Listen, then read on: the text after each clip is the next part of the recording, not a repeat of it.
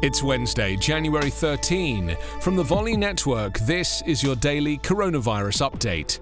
I'm Anthony Davis. State leaders are sounding a different tune in 2021 on decisions over imposing restrictions on businesses during the deadliest period of the pandemic.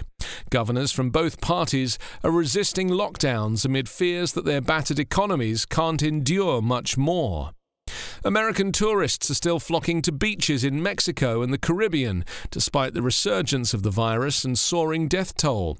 The Mexican state that's home to Cancun received nearly a million tourists at the close of 2020 and the start of a new year. Nearly half of them were from the US. Joe Biden has been promising Americans that help is on the way since his election, with the goal of inoculating 100 million people with the COVID 19 vaccine within the first 100 days of his presidency. But just days away from his inauguration, Biden is reportedly frustrated with his own coronavirus task force and concerned they might not reach their goal in time.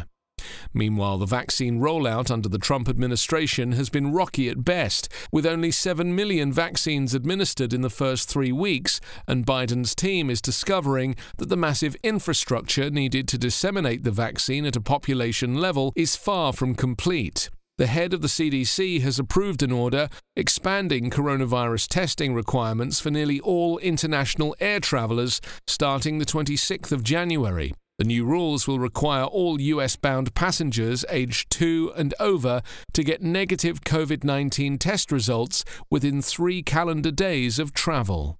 The current number of tested US coronavirus cases has increased to 22,368,225. 389,599 people have died.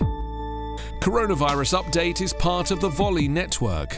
Find us online at coronapodcast.org.